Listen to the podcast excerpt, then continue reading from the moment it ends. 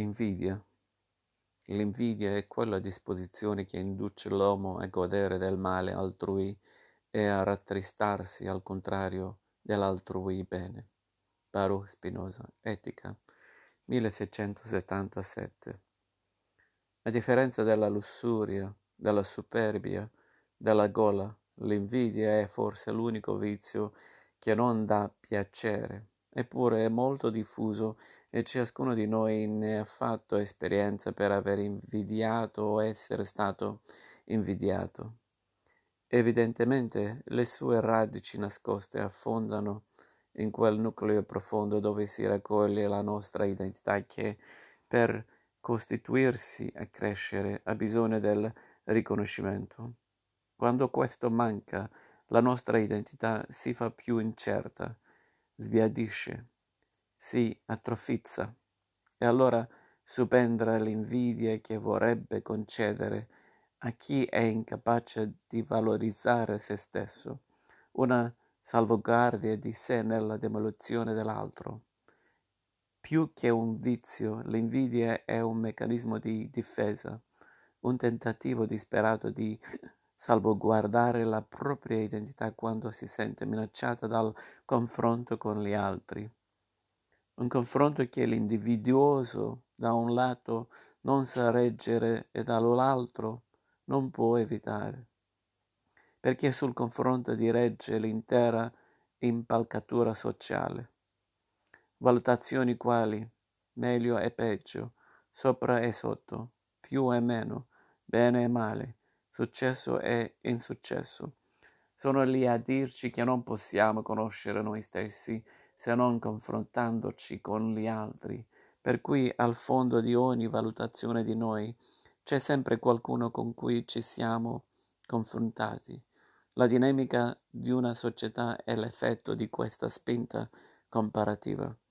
E chi dalla comparazione si sente diminuito ricorre all'invidia per proteggere il proprio valore attraverso la svalutazione degli altri. Tutto giustificato quindi?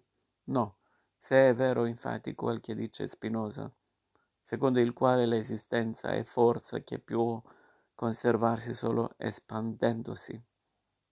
L'invidia tende a contrarre l'espansione degli altri per l'incapacità di espandere se stessi, per cui è un'implosione della vita, un meccanismo di difesa che, nel tentativo di salvaguardare la propria identità, finisce per comprimerla, per arrestarne lo slancio, una strategia sbagliata, quindi che non riesce a sottrarsi al confronto che ci umilia e da cui l'invidia vorrebbe difenderci.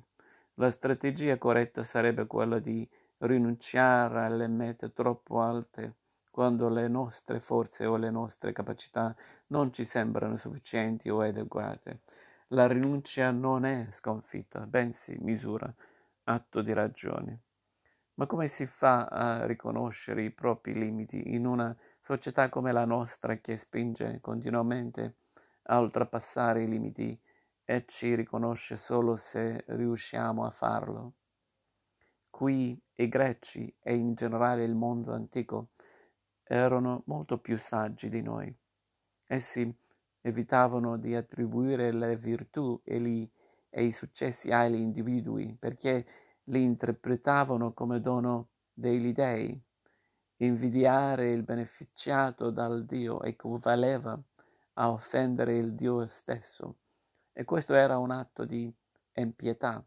Di conseguenza la grandezza veniva venerata e, come ci ricorda Nietzsche, la capacità di venerazione è tutt'altro che passività e asservimento, ma scaturisce dal riconoscimento di ciò che è grande. Questo riconoscimento, da un lato, non limita e non ostacola ciò che cresce, dall'altro incentiva chi è capace di riconoscimento ad assumere la grandezza come modello. Per questo, mondo, nel mondo antico, come la storia greca e quella romana documentano, l'avversario poteva essere combattuto e insieme ammirato, poteva essere ucciso. e al tempo stesso riconosciuto nel suo valore. In questo modo la relazione sociale era contrassegnata da un forte antagonismo, ma insieme scevra da invidie. Ma poi prosegue Nietzsche al paganesimo greco-romano che era capace di ammirare la virtù, ossia il valore dell'altro. Succede il cristianesimo che diffonde il principio dell'uguaglianza fra tutti gli uomini. Questo principio, se da un lato è stato alla base del riconoscimento della dignità dell'uomo, al di là della classe di appartenenza, delle proprietà, delle prerogative, dei privilegi e degli onori, dall'altro ha scatenato fra gli uomini l'invidia, l'invidia perché, scrive Nietzsche, dove realmente l'uguaglianza è penetrata ed è durevolmente fondata, nasce quell'inclinazione considerata un complesso immorale, che nello stato di natura sarebbe difficilmente comprensibile, l'invidia.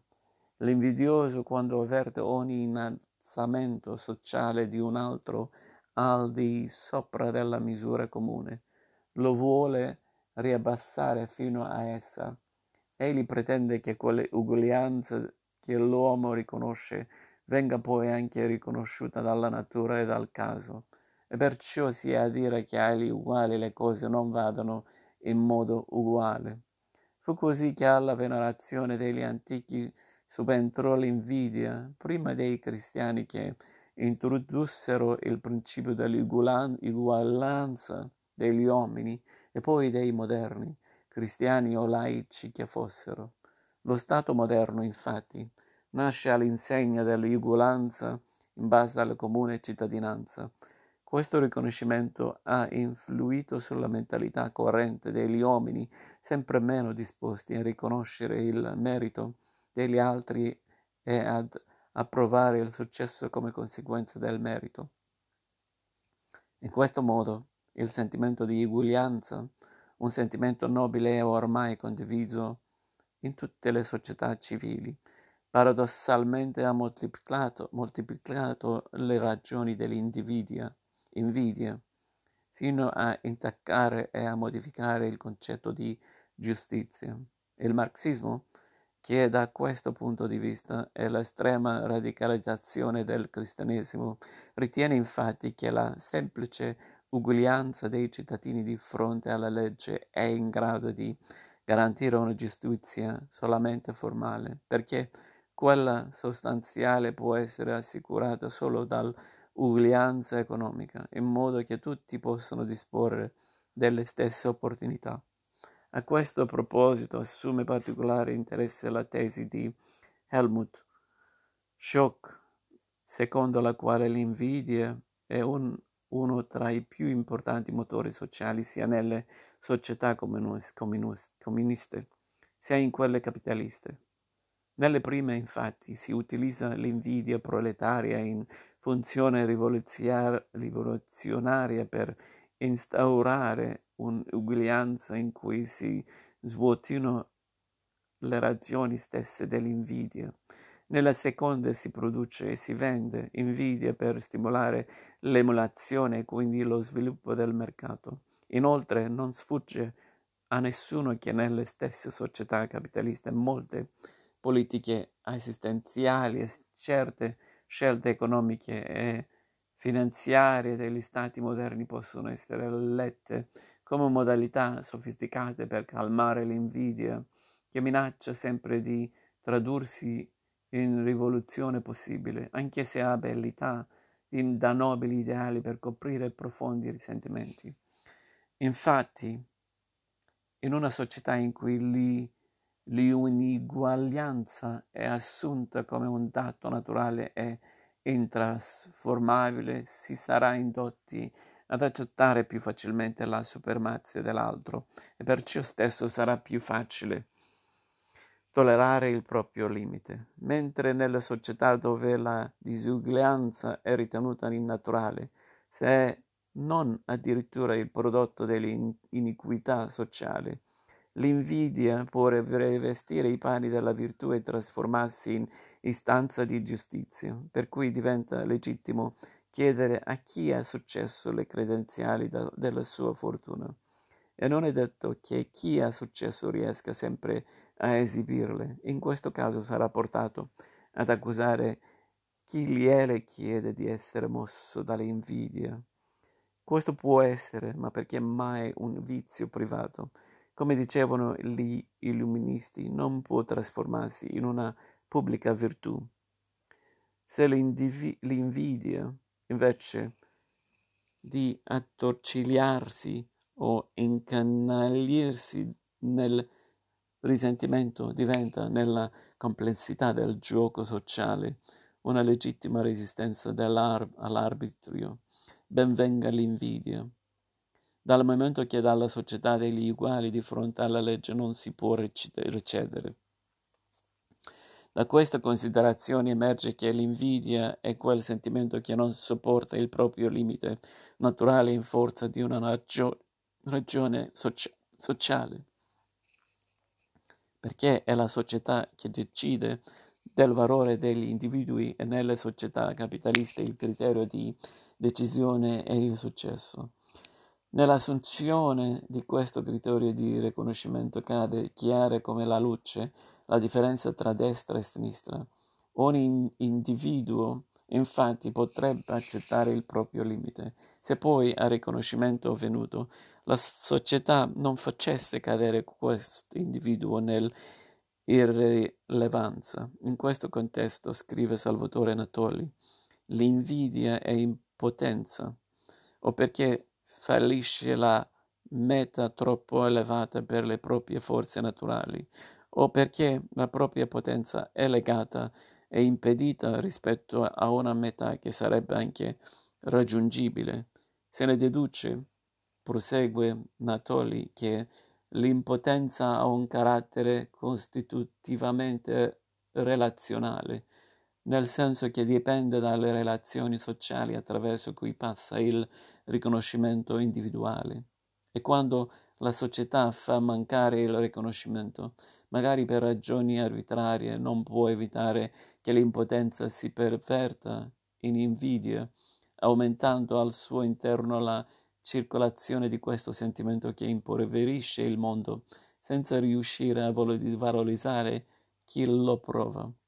Questa è la ragione per cui l'individuoso è costretto a nascondere il suo sentimento e a non lasciarlo mai trasparire perché altrimenti darebbe a vedere la sua impotenza, la sua inferiorità e la sua sofferenza. Per cui l'invidia, più che un vizio capitale, è un indotto sociale e, fatta salva l'istanza di giustizia che può promuovere, è un sentimento inutile, perché non approda al recupero della valorizzazione di sé, doloroso perché rabuia e impoverisce il mondo e per giunta è un sentimento che bisogna tenere nascosto, senza quindi neppure, il conforto che può venire dalla comunicazione.